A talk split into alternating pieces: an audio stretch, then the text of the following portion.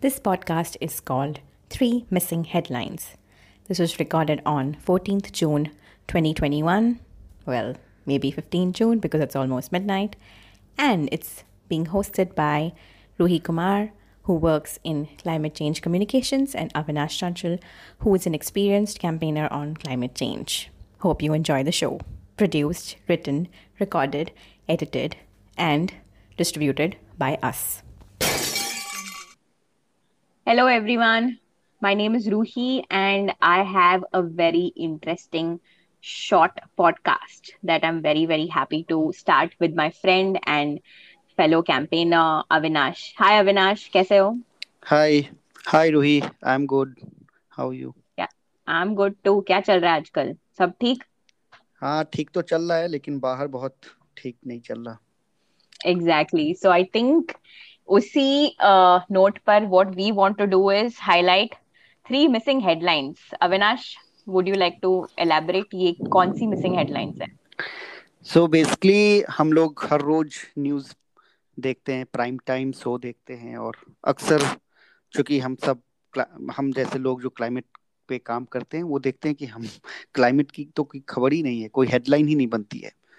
तो हमने सोचा कि क्यों ना एक मीडिया के लिए, मीडिया जर्नलिस्ट जो हैं हमारे, जो जर्नलिस्ट कवर करना चाहते हैं क्लाइमेट पे, कई बार उन तक इंफॉर्मेशन नहीं पहुंच पाती और ज़्यादातर बार जानबूझकर भी मिस कर दिया जाता है इस तरह के क्लाइमेट इशूज़ को.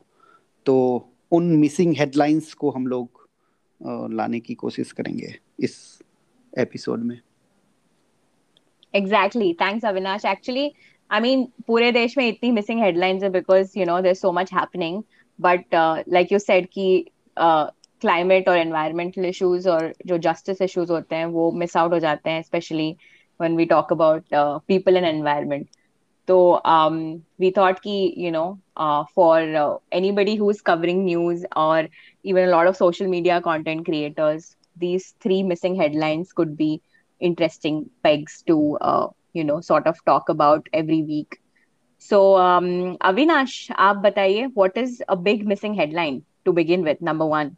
Yeah, obviously Bakswa forest का जो इशू है वो लगभग मेन स्ट्रीम से मिसिंग है. कुछ ट्विटर ट्रेंड्स हुए भी थे, ट्विटर पे कुछ कैंपेन्स कुछ ग्रुप्स ने किए थे, अदरवाइज कोई उसको लेके मेन स्ट्रीम मीडिया ने कोई कवरेज नहीं किया है अभी तक. और ये मध्य प्रदेश का एक जंगल है बक्सवाहा, जो पन्ना और नेशनल जो टाइगर रिजर्व फॉरेस्ट है उसके आसपास है, जहाँ पे लगभग 2.5 लाख से 3 लाख पेड़ काटे जाने हैं हीरा खदान के लिए, और एक प्राइवेट कंपनी को 50 साल के लिए वो जगह दे दी गई है. और इसमें कई मतलब ऐसे पेड़ हैं जो आप उगा ही नहीं सकते दोबारा. सागौन के पेड़ हैं और बाकी जो एक पूरी कम्युनिटी है वहाँ पे, उनका पूरा लाइवलीहुड इस जंगल पे डिपेंडेंट है. चाहे महुआ, तेंदू, जामुन जैसे तेंदू पत्ता और इन सब की से उनका एक लाइवलीहुड चलता है जी. तो वो बिल्कुल मिसिंग है. और मतलब जो ट्विटर में कुछ कैंपेन यूथ ग्रुप्स ने किया भी, लेकिन मोस्टली ना मीडिया हेडलाइंस में है वो, और ना ही जो ये इन्फ्लुएंसर कंटेंट क्रिएटर्स हैं उनके स्टोरीज में, उनके रील्स में ये दिख रहा है. तो मुझे लगता है ये एक बहुत इम्पॉर्टेंट है. और उस हम सब लोग क्लाइमेट चेंज पे बात कर रहे हैं अभी, और एक जंगल का कितना इम्पोर्टेंस होता है हम सब लोग समझते हैं. और उस जंगल में कई सारे नदी, छोटे छोटे वाटर बॉडीज भी हैं. तो इन सब पे बात होनी चाहिए डिटेल में. राइट. और आई थिंक इसमें एक जो मेन चीज हम हमेशा बोलते हैं कि एनवायरमेंटल कैंपेन्स होते हैं कि एक बड़ा फॉरेस्ट है, बट जैसे आपने कहा कि it's not just about the forest, it's about the kind of trees that are there, ancient old trees, और जो यू नो जो लोकल विलेजेस हैं यू नो वो क्या चाहते हैं, उनकी क्या डिमांड है. I think these are very important points that एक दो न्यूज में कवर हुई थी, जैसे I think it was covered in scroll for example, or ek do aur media houses, but in general I think it's quite important to highlight different aspects. Ek story mein sirf ek story nahi hoti, I think uske kitne angle ho sakte hain. पूरा wild life का angle है। और मतलब एक तो मैं ये media की बात करते हैं, वहाँ से पूरा जो लार्जर मासेस में जाता है, जो नैरेटिव बनाता है, चाहे वो रीजनल मीडिया हो या फिर बिग कॉर्पोरेट मीडिया हो, वहाँ के हेडलाइंस में ये मिसिंग है। करेक्ट, बिकॉज जैसे ये अभी मोंगाबे में आया है, पर Mongabay will do a story on this because that's their mandate.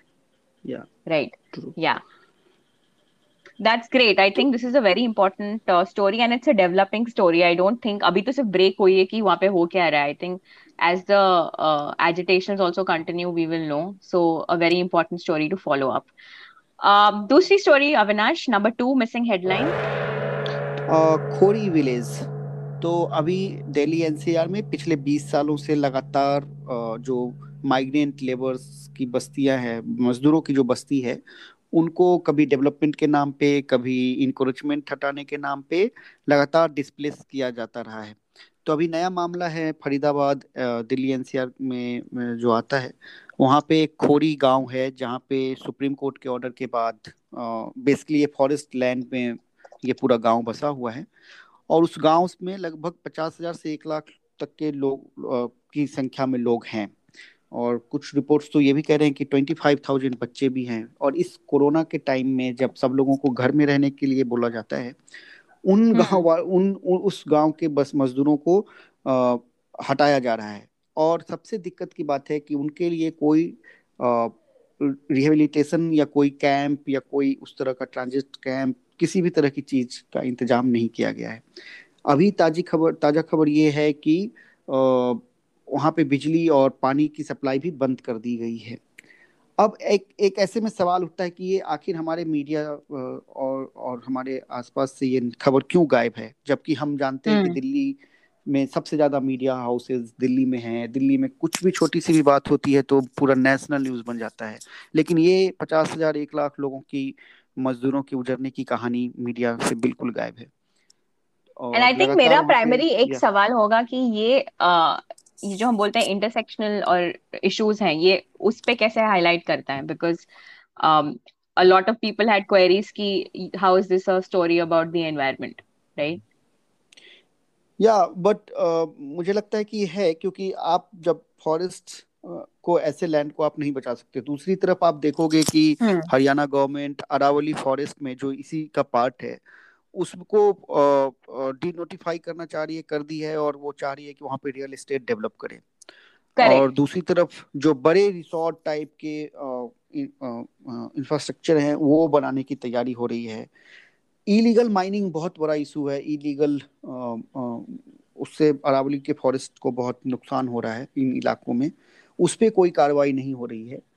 और आप चूंकि एक मजदूरों की बात है, तो चूंकि वो सबसे मार्जिनलाइज्ड हैं, right, you can easily do whatever you want with them, right? So I think यहाँ पे एक मेन पैग है कि अबाउट हाउ कि एक लैंड को क्लियर कर दिया गया है, अब उसको handing over to big corporations, whether it's real estate and other illegal activities.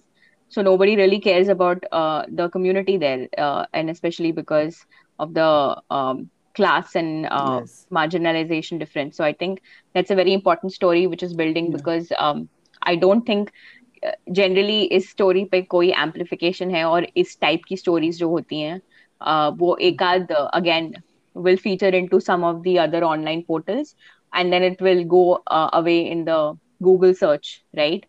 आपको ये स्टोरी इतनी इजीली नहीं मिल पाएंगी unless इस पे कोई हल्ला होता है. So that's a second story. और ये एक चीज मैं इसमें जोड़ना चाहूंगा कि अगर कोई मीडिया के या कोई भी कंटेंट क्रिएटर जो दिल्ली के आसपास रहता है, ये बहुत इजी है वहाँ पे जाना, या फिर बस्ती सुरक्षा मंच एक ऑर्गेनाइजेशन है, ग्रुप है जो वहाँ पे काम कर रहा है, और भी कई लोग वहाँ पे लगातार जो मजदूर हैं वो भी लगातार इसको लेके प्रोटेस्ट कर रहे हैं। तो काफी कुछ ग्राउंड में हो रहा है और कंटेंट है वहाँ पे जिसको कवर किया जा सकता है easily. Right, right, thank you for that. अच्छा रूही, तो तीसरा हेडलाइन क्या है जो मिसिंग है? तीसरा मिसिंग हेडलाइन है साइक्लोन यास का aftermath, and I think to be specific cyclones aftermath, because 2 cyclones came together and that was all over the media, right? East coast and west coast across bay of Bengal and Arabian C respectively. तो जब cyclone आया था तो बड़ी headlines आई थी कि कितना damage हुआ है, यू नो, प्रॉपर्टी, पीपल. पर उसके बाद अगेन सब ठंडा हो गया, राइट. और आप अगर आप इन एरियाज को देखें कि वहां पे what are the economic activities, what are livelihoods, then it's basically farming communities getting impacted because a lot of standing crop has been destroyed in Odisha and parts of Bengal, है ना. तो वहाँ से जो supply जाता था in their own states and other states, that will be affected. That will have an economic impact. Then the second one is health crisis, because cyclones के बाद एक globally जो एक हर cyclone के बाद एक impact होता है, which is of stagnant water. And that is known to cause diarrhea and typhoid in many communities. And that is severe, especially now you're talking in times of corona on top of that. है ना? तो वो health impact हो गया, economic loss impact हो गया, livelihoods का एक angle है, and fishing communities, fish stocks. So there are so many angles that can be taken for these particular states by both regional media and national media, as well as for content creators on social media.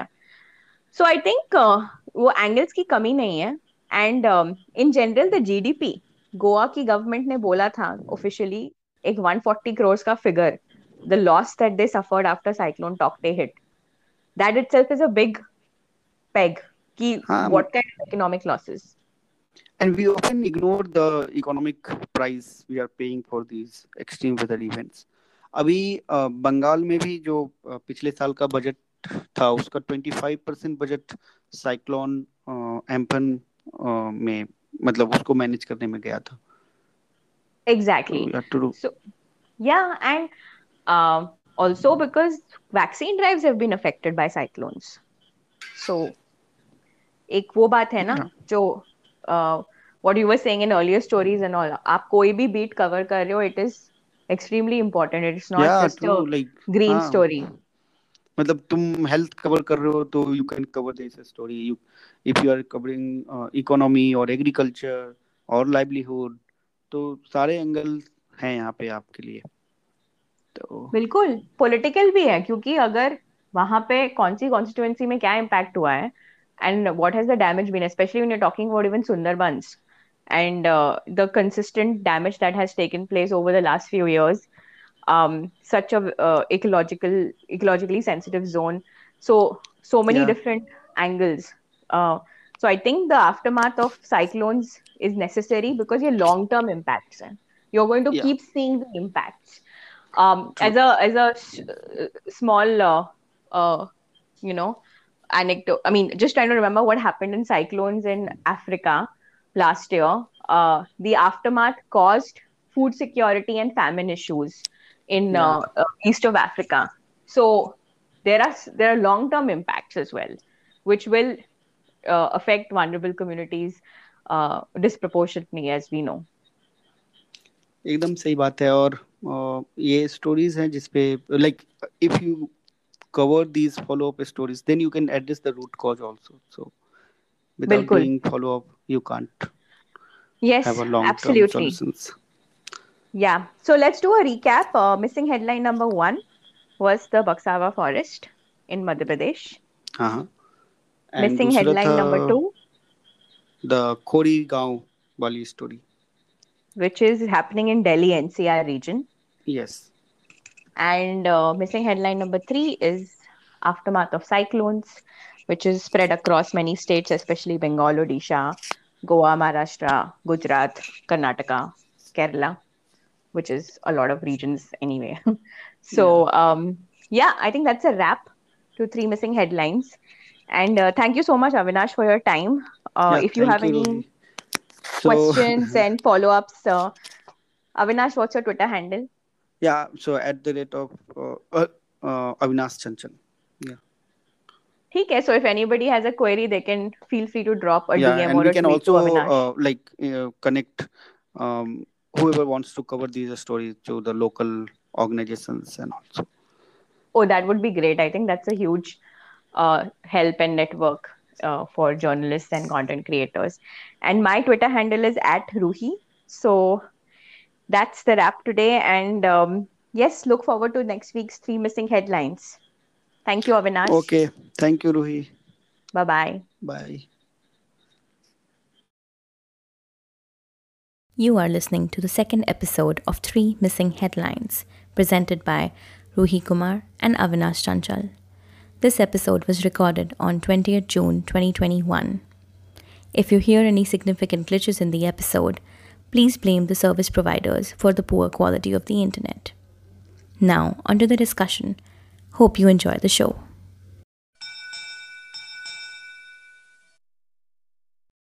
Hello everyone, welcome to episode 2 of our new podcast, Three Missing Headlines. And we have Avinash with us. Hi Avinash, how are you? Hi Ruhi. I'm good, how are you? Bas, great. And we're very excited with the second episode because we've also gotten very interesting feedback, suggestions. And we're very, very thankful for people who've shared this and circulated among your friends and families and your networks. So Avinash, what did you think of the first episode and what was the response like? अच्छा था, मुझे लगता है कि थोड़ा सा छोटा सा ही सही लेकिन इम्पैक्ट भी हुआ कि एक मीडिया हाउस ने खोरी विलेज को कवर भी किया उसके बाद. फैंटास्टिक. और बाकी और लोगों से भी काफी फीडबैक अच्छा मिला. काफी जर्नलिस्ट दोस्तों ने काफी अप्रिशिएट किया इसको, तो I am very much excited about it. अरे दैट इज amazing because अगर एक story भी आती है तो it's like it's reaching somebody. मतलब ऐसे तो मतलब थोड़े से भी impact दिखता है तो अच्छा लगता है. नहीं definitely, and I think even generally the noise on the Bakswa forest has gone up, right, on the diamond issue and why the forest is being cut. So suddenly there is a lot of, like, there were tweet storms also, there were more videos that have come up from independent journalists and organizations and movements, which was happening simultaneously anyway. So I think things are happening in general on these important issues and the pressure needs to be kept up. So on that note, we will begin with the three big missing headlines. So what is the first headline, Avinash? तो पहला headline है कि fly ash के बारे में. अभी कोरबा में NTPC का एक फ्लाई ऐश डैम जो है वो ब्रीच हुआ था और वहाँ पे पूरे गांव में और खेत में फ्लाई ऐश जो है वो चला गया था. पर ये एक सेकंड, ये फ्लाई ऐश क्या है, ये हमें ऑडियंस को बताना होगा. सॉरी, मुझे वो बताना चाहिए था. तो जो ये फ्लाई ऐश है वो जो भी जहाँ पे भी थर्मल पावर प्लांट्स हैं, जहाँ पे कोयला जलाया जाता है बिजली के लिए, वहाँ पे एक तरह का लिक्विड फॉर्म में ऐश निकलता है कोयला जलाने के बाद और वो एक जगह पे कहीं पे स्टोर किया जाता है.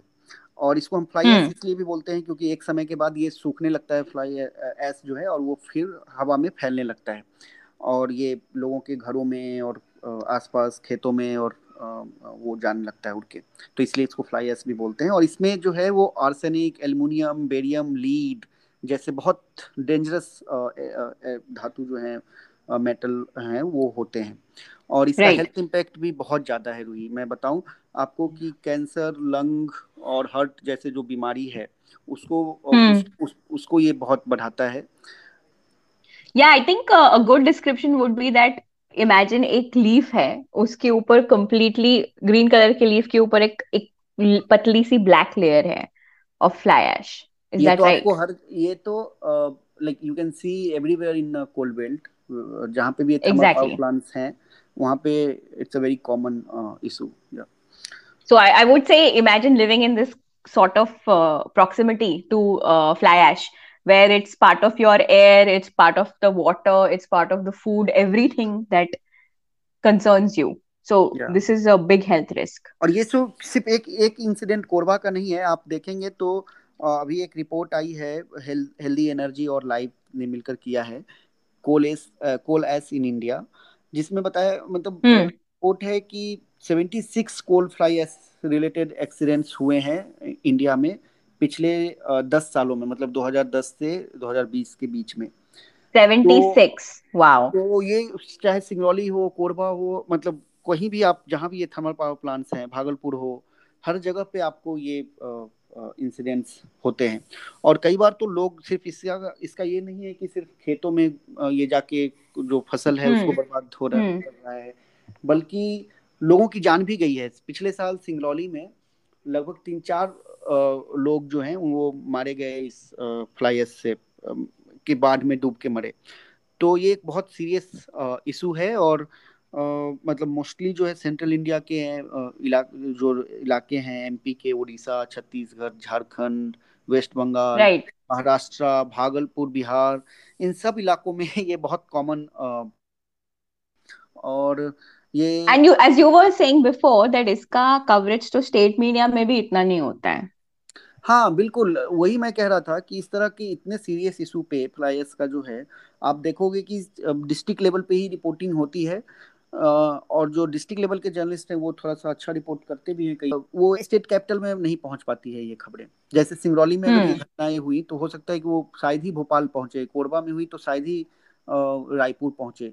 तो बिल्कुल स्टेट मीडिया में भी ये निगलेंट है और मैं इसलिए कह रहा हूँ कि स्टेट मीडिया जो है जहाँ पे कैपिटल है वहाँ पे पॉलिसी मेकर्स हैं जो कुछ कर सकती हैं इसके बारे में, उनको शायद पता ही ना चलता हो, इस तरह की खबरें नहीं आती हैं या शायद वो करेक्ट या नहीं। बिल्कुल, एंड आई थिंक एक सिंपल सी बात है कि अगर ये सेम इंसिडेंट किसी मेट्रो सिटी में होता तो अब तक तो पता नहीं कितनी न्यूज में आग लग जाती। आप सोच नहीं सकते कि इस तरह का कुछ हो। बसंत कुंज इस तरह की कुछ घटनाएं हो जाए जहाँ पे मैं सोया हूँ और रात में पूरे घर में मेरे फ्लाई ऐश आ जाए और मेरा घर टूट जाए या मुझे डिस्प्लेस होना पड़े तो कितना आउटरीच होगा किसी एक घर में ही। और यहाँ पे तो सैकड़ों, पिछले साल भागलपुर में सैकड़ों हेक्टेयर जो खेती की जमीन थी और गांव थे वहाँ पे ये पूरा आ गया था और कहीं कुछ चर्चा तक नहीं हुई।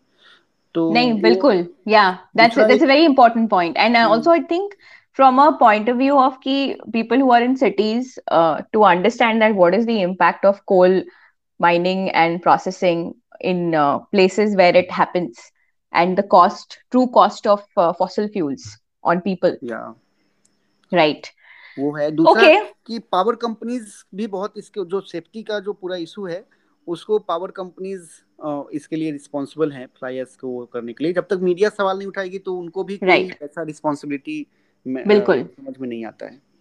Absolutely. So this is a very important story that goes missing on fly ash and health impacts and generally on the communities there. So let's move on to the second one on that note, which is a report story. So basically, Overseas Development Institute (ODI) came out with a report on the cost of climate change in India. And it's basically a review of the climate-related risks that India faces and the economic and social cost. So, यहाँ पे इन लोगों ने data collect किया है specifically for India, right? So, I'm assuming कि this is something that this sort of like context hasn't been set before a lot. मतलब लोग बोलते रहे कि climate crisis, extreme weather events, ये वो, you know. And like last week we discussed कि cyclones आते हैं, floods आते हैं, droughts आते हैं, but उसका economic, what is the cost, right? So this particular report explores very interesting aspects, right? It talks about how low income and other marginalized groups are most vulnerable to impacts of climate change.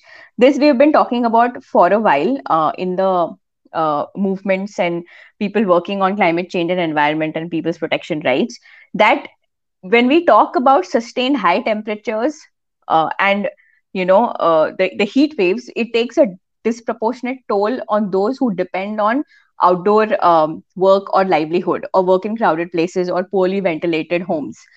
And similarly, in general, anything like a cyclone or a flood or a storm surge will create more impact on people who are from low income groups in the places they live and the areas they settle in. So, ek wo point hai is report mein. And other important point is that in terms of how much agricultural activities declining or productivity to be specific.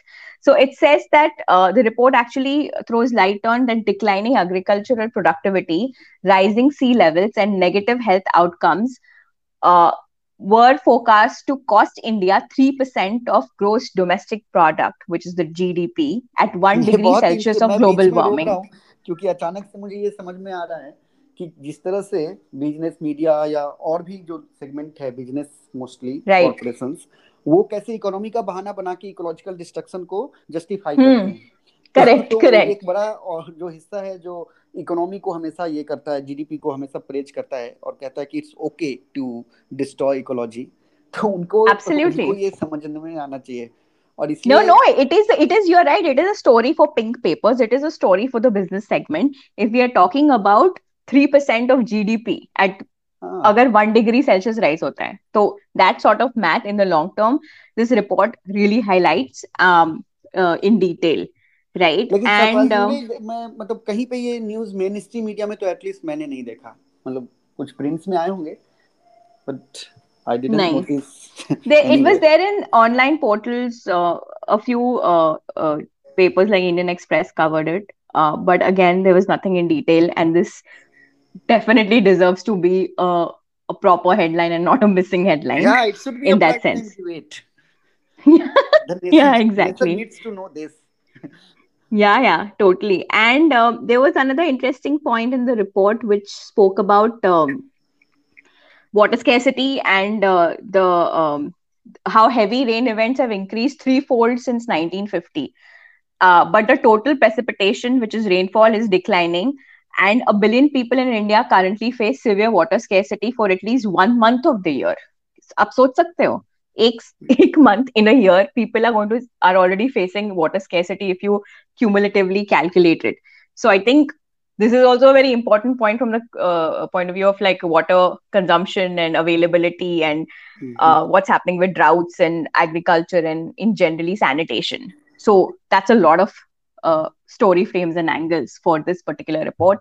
It's called The Cost of Climate Change in India and it's done by this organization called Overseas Development Institute. You can find it on the internet. Okay, great. But mainstream media needs to cover this seriously. Yeah, 100%. So somebody please do it. Okay. And I'm sure there are lots of experts available to give a comment on this, right? And one can just probably try to find even data from state governments on losses from floods and droughts and cyclones through different mechanisms, right? And see what that actually looks like for states. Actually Ruhi आजकल बहुत सारे government के भी कई सारे reports हैं, data है, it's already available on public domain. मतलब जो भी स्टोरी करना चाहे कि कैसे क्लाइमेट चेंज इकोनॉमी को इम्पैक्ट कर रहा है, कम्युनिटी को इम्पैक्ट कर रहा है, there are lots of data is there out there, लेकिन दिक्कत है कि किसी को उसको जाके करना पड़ेगा, वो नहीं हो रहा है। No, I think you're right, absolutely. And then there is one particular report, right, which slightly this thing कि अगर इंडियन रिपोर्ट को रेफर करना है तो please assessment of climate change over the Indian region ये मिनिस्ट्री ऑफ अर्थ साइंसेज ने बनाई है, this report by Indian climate scientist, so you can get all sorts of information on extreme weather events and link it to the GDP if you are interested, तो उसमें आपकी Indian validity भी मिलने वाली है in that sense. So that's the second missing headline. What is the third missing headline? Bihar flood. और actually जब भी हम बात करते हैं फ्लड की तो वो हमेशा ऐसे आएगा, अभी जब बहुत सारा लोग डिस्प्लेस होंगे, जब फ्लड एक्चुअली हो जाएगा तब हम देखेंगे कि बहुत सारे कैमरा उधर, मीडिया के कैमरा उधर चले जाएंगे उन इलाकों में। करेक्ट। और जो कि वो भी बहुत सेलेक्टिव है, बिहार में होगा तो जाएंगे, असम में होगा तो नहीं जाएंगे, उतना बात नहीं करेंगे। राइट। तो वो बिल्कुल मिसिंग है। और अभी ऑलरेडी मैं देख रहा था कि बिहार की जो नदी है वो कई सारे नदी जो है वो डेंजर लेवल जो खतरनाक स्तर होता है पानी का उसको क्रॉस कर चुके हैं या करने वाले हैं। Wow, that's scary. कोई बात उस तरह से नहीं हो रही है, उस पे कुछ मीडिया रिपोर्ट्स हैं जो कि बस ये इंफॉर्मेशन दे रहे हैं, लेकिन क्यों हो रहा है, कैसे इसका क्या हो सकता है, बिल्कुल ये सब मिसिंग है। Again like it happens every year in Bihar, जब भी इस तरह का फ्लड आता है तो फिर उसमें बात होती है कि ये नेपाल की वजह से हो रही है और नेपाल रिस्पॉन्सिबल है, तो वो ब्लेम गेम एक चल रहा है साथ में, लेकिन कोई प्रिपरेशन क्या है उस पर कुछ बात नहीं हो रही है। एब्सोल्युटली। एंड आई थिंक इसमें एक इम्पॉर्टेंट पॉइंट है कि climate change is a transboundary issue, it's not like it's going to originate in one place and then only affect that place. Of all the things, climate change is one thing that affects the entire world, चाहे वो कहीं भी start हो, right?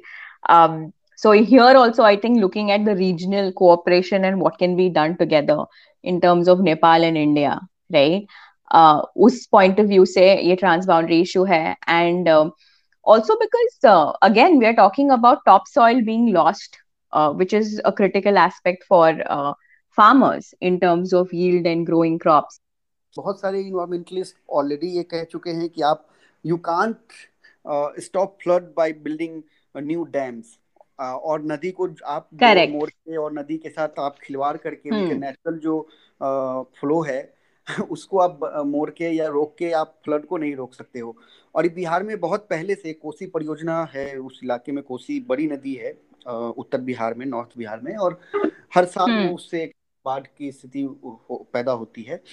लेकिन उस कोसी परियोजना को आज से 50 साल से चला आ रहा है वो, और उसने नहीं रोका। अभी अब और एक नए तरह का इस तरह का डैम बनाने की बात हो रही है और वो शुरू भी हो गया है। तो ये सब इश्यूज हैं, आप डैम बना के बाढ़ को नहीं रोक सकते, ये आपको समझना पड़ेगा। Correct.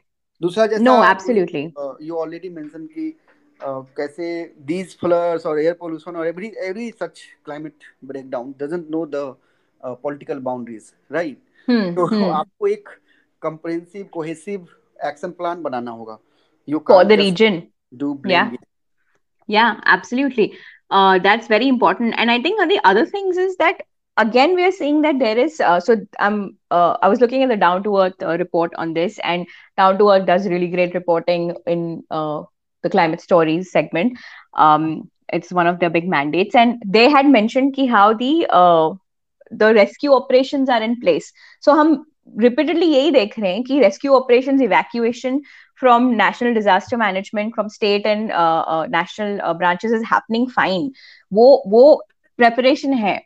But in terms of actually what's happening afterwards and how will it impact livelihoods, economy and people's lives, उसमें ज़्यादा कुछ understanding नहीं है। अभी भी मुझे पता है 2008 के जो बाढ़ आए थे कोसी के, बहुत भयानक, और उसके जो displaced लोग हैं अभी तक वो उनका नहीं हो पाया है rehabilitation। तो आप इतने सालों तक लोग इंतजार कर रहे हैं अपने लिए, लेकिन उनका कोई इंतजाम नहीं। No, absolutely. And I think if people are interested to also look at updates, there is, of course, some coverage in Hindi newspapers, as we can see, but it's not like so far and wide, and national mein toh it has picked up really less. Secondly, this particular Twitter channel, which is part of the Bihar government, that has been posting updates. It's called the Water Resources Department, Government of Bihar. If you are interested in knowing more about the Bihar floods, these folks have been updating from on ground quite regularly. But I think the amplification, the noise on this, the outrage has been missing because, again, it's one of those issues that Bihar mein flood to har saal aati hai. But I think that's really insensitive and mind-numbing in terms of how it's not covered. Yeah. Okay, so that's basically three stories. One, should we do a recap quickly? Yeah, sure. First is fly ash in Korba, where the dam burst. And again, completely missing because it happens every year, and big links to health and power companies. Second one is on GDP and climate change. Basically, अगर आपकी pocket को भी affect कर रहा है climate change, so it's a very important story that should be covered by even business. And third one, Avinash. Yeah, so the Bihar flood and the follow-up of the flood stories. तो वो भी बहुत important part है, और ये सिर्फ बिहार की बात नहीं है, अभी असम भी आने वाला है, हर जगह पे हम देखेंगे कि लगातार floods आ रहे हैं, और वो लिंक मिस भी है कि कैसे climate change is going impact. Yeah. Right. Yeah, sure, definitely. So I think we've covered Central India, a more India-wide story on the report, and also parts of Bihar for the floods. So hopefully we'll see what happens through the week, but please do circulate and share this podcast with folks, content creators, journalists, campaigners, who are interested in the issue or just want to know more. Thank you so much, Avinash, for your time. और वापस अगले हफ्ते मिलते हैं. Yes, sure. Avinash का Twitter channel, Avinash once more. Yeah, Avinash Chanchal. And you can find me at Ruhi on Twitter. So ये सारी information हमारे podcast के blurb में भी होती है. So thank you so much. See you next week. Bye bye. Okay. Bye.